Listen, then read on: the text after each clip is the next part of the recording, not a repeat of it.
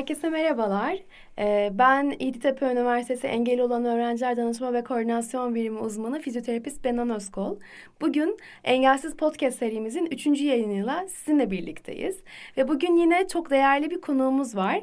Ee, kendisi doktor fizyoterapist Reyhan Özgöbek.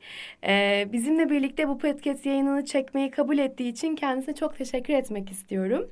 Ve e, sözü ona bırakmak istiyorum. İlk olarak sormak istiyorum. Sayın Hocam hoş geldiniz ve e, tekrar teşekkür ederiz yayınımıza katılmaya kabul ettiğiniz için. E, ben size sormak istiyorum hocam. Reyhan Özgöbek kimdir? Bize kendinizi anlatır mısınız? Evet. Reyhan Özgöbek bir fizyoterapist. 89 e, mezunu. 89'un altını çiziyorum çünkü bizim e, camiada 89'lar diye bir grup oluşturduk. E, ve yaklaşık e, işte 34 yıldır fizyoterapistlik mesleğindeyim. Mesleğimin ilk 10 yılında engellilerle çalıştım. Özellikle eğitim ve rehabilitasyon merkezlerinde. İkinci 10 yılında Selçek'e kamuya girdim. Selçek'te e, huzur evlerinde 10 yıl kadar daha çalıştım. Sonra 2011'de Aile ve Sosyal Hizmetler, Sosyal Politikalar Bakanlığı'ydı o zaman. E, ilk oraya atandım e, ve o zamandan beri de bakanlıkta Yaşlı Refah Dairesi'nde çalışıyorum. Bu arada tabii ki bakım hizmetleri kalite standardı çalışmalarına da katıldım. Hmm, ayrıca geç e, yaşlı bir öğrenciyim. Hacettepe Üniversitesi'nde sağlık yönetiminde doktora ve master'ımı e, tamamladım. Master tezim e, Türkiye'nin engellilik politikası analiziydi. ICF'in politika analizini kullanmıştım. E, doktora tezimi de yine 2019'da tamamladım. O da e, uzun süreli bakım hizmetlerinde kalite algısı Alzheimer hastalığı üzerinde e, bir nitel çalışma yaptım. Bu ikisi de beni e, nasıl söyleyeyim e, hem engellilik hem yaşlılık alanında e, bir düşünce yapısını olgunlaşmasını sağladı. Bugün de Yeditepe Üniversitesi'nde sağlık ta bakım modelleri üçüncü dönemdir ders veriyorum ve beni çok mutlu ediyor. O yüzden Yeditepe'yi de çok seviyorum. Hmm, benim için çok önemli bir yere sahip. Ayrıca Sağlık Bilimleri Üniversitesi Gata Kampüsü'nde de iki dönemdir biyopsikososyal dersini veriyorum. O da beni çok geliştiriyor. Öğrencilerle birlikte olmak çok güzel. Ama senle tanıştıktan sonra gerçekten çok güzel çalışmalara imza atıyoruz birlikte. Heyecan verici. E, bu da ICF. E, o yüzden e, çok mutluyum yani. Hocam e, ben de gerçekten çok çok mutluyum sizinle birlikte çalıştığım için. E, zaten sizi tanımak hani bu kadar kısa sürede böyle e, organize edilebilecek bir şey de değil. Anlattıklarınızdan ben onu anlıyorum. E, hocam e, konuşmanın sırasında e, tezinizde ICF'ten bahsettiniz bize. Bize ICF'in ne olduğunu aktarabilir misiniz hocam? ICF nedir? Evet. ICF e, esasında şöyle söylemek gerekir. E, e, sağlık tarifiyle başlayacağım. Çünkü sağlık iyilik hali demek. E, pür sağlık yok ve iyilik hali hem engellilik hem yaşlılık durumunda ve hastalıkta bunu sağlayabilmekle ilgili hedefler demektir. ICF neresinde esasında sağlık sistemine baktığımızda bir hastalığı ICD ona göre teşhisinin karşılığında bir ibare gelir ve genellikle bu işte engellilikse mesela CP denilir ya da kanser hastalığı diye tarif edilebilir ve biz e, hizmetlere ve onunla ilgili rehabilitasyon yaklaşımlarını düşündüğümüzde e, bunun dışında da bir tanımlamaya gerek duyuyoruz. Buna da fonksiyonelliğin tanımlanması yani ICF. Bu da uluslararası fonksiyonelliğin ve yeti eğitiminin tanımlanmasıdır esasında. Yani kişinin ne yapabildiğini, bedenin hangi bölümündeki, yapıdaki değişim, farklılıklar bu fonksiyonelliği nasıl yerine getirebildiği, bunun için herhangi bir cihazda ya da bilgi iletişim teknolojine ya da kendine yardım aletine ihtiyaç olup olmadığına bakılmasına ve sonrasında da toplumsal hayata tam katılım gibi görevini yerine getirmekte bunları nasıl organize edebileceğimizi hesaplayan, bize gösteren, e, bunu ölçümlenmesini sağlayan bir enstrüman olarak tarif edebiliriz. E, tabii burada hiçbir zaman şu demek değil, ICF tanılama aracı değil ama ihtiyaç analiziyle ilgili hem sosyal hizmet alanında hem de kişinin e, e, fonksiyonelliğine bağlı olarak ihtiyaçlarını analiz etmemize yarayan önemli bir enstrüman. E, kim buldu bunu derseniz e, ICF e, 2000 2001 yılında 2000'li yıllarda Dünya Sağlık Örgütü tarafından kabul edildi. Ama daha öncesi var 1948 yılından başlayan ICF'in daha öncesinde bu biyopsikososyal yapıyı oturtturan bir anlayış gelişti. Ee, yani kişiyi tüm yönleriyle almak, sadece bir biyolojik yapı olarak bakmamak, onun hem psikolojisini hem sosyal yapısını da irdeleyerek kişinin ihtiyaçlarını analiz etmek ve yaklaşımlarda bulunmakla ilgili bir açılımdır. E, biyopsikososyal yaklaşım ICF'in temelini oluşturdu ve fonksiyonelliği bu şekilde ölçümlendirdiğimizde e, hizmetleri de buna göre organize ederize getiren bir yolculuk. 2005 yılında da Türkiye'de engeller yasasıyla kabul edildi ICF. En son 2019'da hem çözgerde hem de engel e, erişkinlerin e, fonksiyonelliğini değerlendiren ölçütte ICF'in kullanılması öngörüldü. O yüzden hem uluslararası e, örgütler, Dünya Sağlık Örgütü gibi ve ülkeler hem de Türkiye'de ICF'in uygulanmasıyla ilgili önemli atılımlar ve açılımlar oluştu. Hocam çok çok e, kıymetli paylaşımlarınız bizim için. Yani ICF'ten benim anladığım aslında engelliliği bireye atfetmeden sosyal boyutuyla ele almak ve bütüncül olarak bakabilmek, biyopsikososyal olarak bakabilmek olarak e, nitelendiriyorum sizin anlattıklarınızdan. Peki hocam bize e, ICF'in felsefesinden ve bileşenlerinden de bahsedebilir misiniz? Nelerden oluşuyor ICF? Esasında insan biricik ve tek. O yüzden herkesin e, özellikleri ve ihtiyaçları farklı. E, tabii siz de biliyorsunuz ki doğuştan ya da sonradan gelişen gelişimle ilgili bir e, aksaklık olduğunda engellilik durumu ortaya çıkabiliyor. Ya da yaşlılıkta engellilik ortaya çıkabiliyor. Bir de hastalıklar engelliliği yaratabiliyor. Tüm bunların hepsinde bir fonksiyonellikle ilgili kayıplardan ve buna yaklaşımlardan e, söz edilmesi gerekiyor. ICF'in e, temel felsefesi e, tabii ki sosyal boyutu da içerdiği için çevrenin değişimiyle engellilik ibaresinin ortadan kalkması gibi çok iddialı bir yaklaşımı var. Ben de bunu çok seviyorum.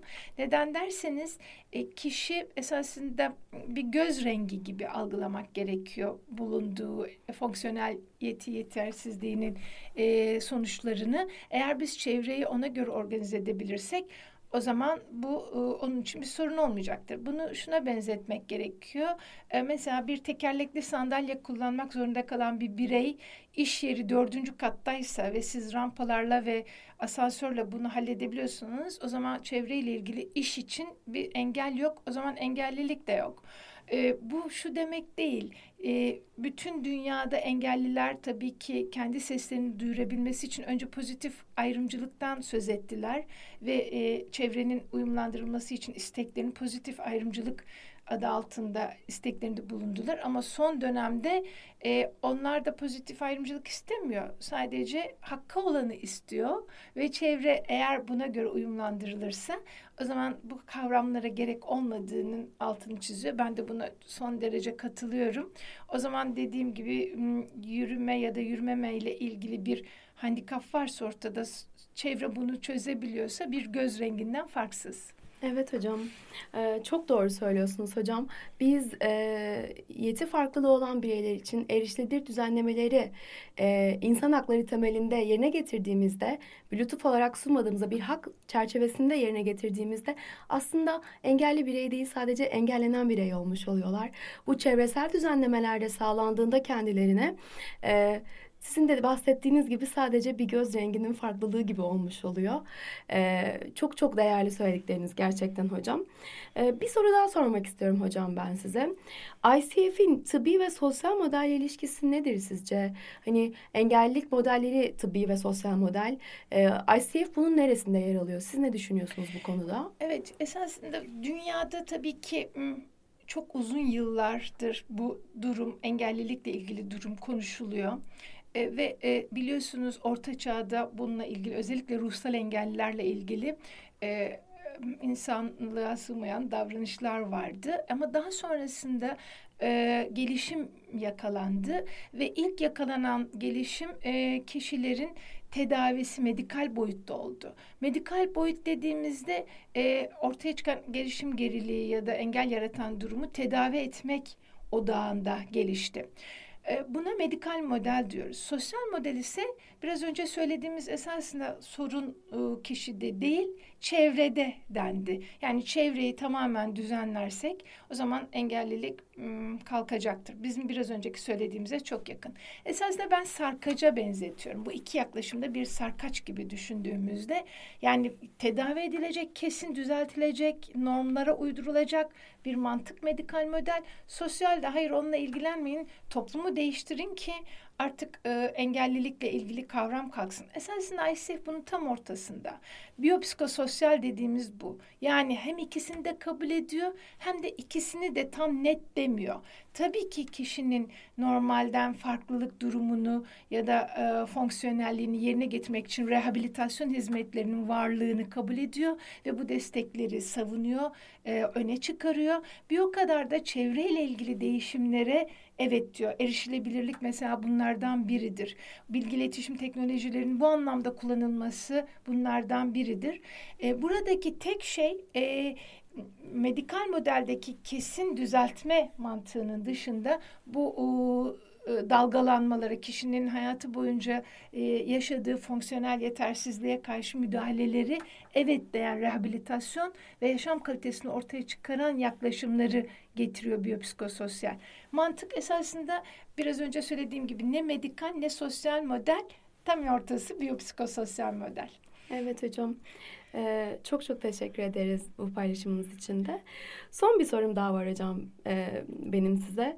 Tüm bu sözlerinizden aslında bütüncül bakışı ben e, çıkartıyorum. Bütüncüllük de kapsayıcılık kavramını düşündürüyor bana. E, bizim peki ICF sayesinde e, nasıl kapsayıcı olabiliriz? Nasıl daha fazla kapsayabiliriz e, tüm bireyleri? Siz ne düşünüyorsunuz bu konuda? E, kapsayıcılık esasında çok önemli bir kavram ve hatta bu konuyla ilgili benim söylediklerimin sonrasında senin söylemeni isteyeceğim. Ama şunu söylemek istiyorum ICF ile ilgili bu açılımı yaratıp sonra sözü sana bırakmak istiyorum. ICF e, bozukluk dediğimiz kavramların üzerinden yani ICF'in ortaya koyduğu kavramların üzerinden gidersek esasında fonksiyonellik nerede yitirilmişse e, ICF oradaki e, bedenin o yapısına bir bakıyor. Diyor ki e, bu örneği vermek benim hep çok hoşuma gidiyor. Mesela elde bir bozukluk olduğunu söylersek bu bozukluk diyor nasıl bir şey? Kaslarında bir sorun var yapısal olarak ve bu yapısal değişiklik e, elin kasındaki e, bu yeti yetersizliğine neden olacak fonksiyonel kayıplığı ne mal oluyor? Kalem tutamıyor. Peki bu kalemi tutabilmek için nasıl bir aparat lazım? Bu aktiviteyi yapabilmesi için işte şöyle bir aparat önerilebilir. Tamam kalemi tuttu okula gidebilir mi? Evet sosyal çevreyi ve okulu bu şekilde hazırlarsak bunu yapabilir. Tamam bunu yaptı şimdi istihdam olabilir mi? Evet bunu istihdam yapabilir şu şu şu şartları sağlarsak. Peki bunun hakları nelerdir? Yani esasında fonksiyonelliği buraya kadar götüren bir sinsileyi ICF öngörüyor değerlendiriyor ve hizmetleri organize ediyor. Bir o kadar da tedavi, rehabilitasyon, bakım, e, erişilebilirlik, mimari engellerden tüketim malzemelerine kadar yani birçok sistem politikalara kadar uzanan bir bakışla çevre irdeliyor ve bununla ilgili kişinin o elinin o kalemi tutması ve sonrasında hayatını kazanması ile ilgili süreci destekleyen bir e, bakış açısı ICF. Bu da ne demek? Topluma tam katılım demek. Topluma tam katılım demek her yerde varlığını sürdürmesi demek. Kişinin hangi yete yetersizliği varsa buna uygun önlemlerle o kişinin e, toplumda üretebilmesi, karar mercilerinde bulunabilmesi, hayatını bu anlamda sürdürebilmesiyle ilgili destek olarak görüyorum. Bu bizim e, multidisipliner bir yapıyı gerektiriyor. Sadece ben fizyoterapistim, sen fizyoterapistin. Sadece fizyoterapistin rehabilitasyon hizmetleriyle e, sınırlı değil psikolojik psikoterapiler var içerisinde ergoterapi var, sosyal çalışmacılar, psikologlar, diyetisyenler, e, işitme konuşma terapistleri yani birçok e, disiplinle birlikte bu süreçlerin e, sürdürülmesi ve geliştirilmesi var. O yüzden ICF e, felsefesi e, hem tıbbi boyutta hem sosyal boyutta e, bu anlamda destekleyerek kapsayıcılığı açıyor. Ama ben sana e, sözü bırakıp kapsayıcılığı ve sağlamcılıkla ilgili iki kelime istiyorum, iki cümle istiyorum. Çok memnun olacağım. Tabii ki hocam. Ee, sağlamcılıkla ilgili paylaşımlarımızı daha önce de biz e, Berçem'le birlikte bulunmuştuk. Sağlamcılık e, engelliliği engelli olmayan bireylerin tanımlaması demek. Aslında bir bakıma kapsay kapsayıcılığın tam tersi gibi de oluyor. E, sağlamcı olduğunda bireyler e, engelli bireylerin haklarını e, öte, öteleyebiliyorlar. Öncelik engeli olmayan bireylere verilebiliyor. Ama kapsayıcılık tam tersi. Kapsayıcılık bizim hepimizi kapsıyor. Aslında sadece hani engeli olan bireyleri değil, e, engeli olmayan bireyleri de kapsıyor. Hatta ve hatta e, ICF sayesinde hem transdisipliner bir ekip kuruluyor hem de e, tüm bireylere yönelik hizmetler sunuluyor. Tüm bireylerin yaşama eşit ve tam katılımları e, söz konusu oluyor. E, bu noktada e, belki bir slogan söyleyebilirim. E, kapsayıcılık, e, sağlamcılık yerine her zaman e, kapsayıcılığı tercih edip etmeliyiz. Ve e, engelliliği de tek boyutlu değil her zaman çok boyutlu olarak e, bir şemsiye kavram olarak ele almalıyız. E, engelli bireylerin aslında e, çevresel faktörler yüzünden engellenen bireyler olduğunu düşünmeliyiz. Çünkü gerçekten erişilebilir uygulamalar, e, yardımcı teknolojiler olduğunda e, engellilik ortadan kalkıyor. Erişilebilirlik olduğunda engellilik ortadan kalkıyor. E, ben değerli paylaşımlarınız için size çok çok teşekkür ediyorum. Ben teşekkür e, ediyorum. Çok teşekkür ederim davetimizi kabul ettiğiniz için. Sağ olun. İyi ki buradasınız, iyi ki bizimlesiniz hocam. Sağ olun. Ben de son olarak bu söylediklerimizin sadece fiziksel engeller için değil, zihinsel engellilik durumunda işitme, görme, bütün bildiğimiz engellilik durumlarında da geçerli olduğunu ve ICF'in kapsayıcılığı hepsi için çözüm ürettiğinin de altını çizmek istiyorum. Ee, bana bu fırsatı verdiği için çok teşekkür ediyorum. Ben çok heyecanlandım çünkü ben daha önce sosyal medyanın işte fizyoterapik yorumlarla Instagram, YouTube'da vardım ama ilk kez podcast'te böyle bir söyleşideyim. O yüzden çok heyecanlandım. Bu fırsatı tanıdığınız için çok çok teşekkür ediyorum. Sağ olun. Biz de çok teşekkür ederiz hocam. Tekrar e, görüşmek üzere bir sonraki yayınımızda. Sağ olun.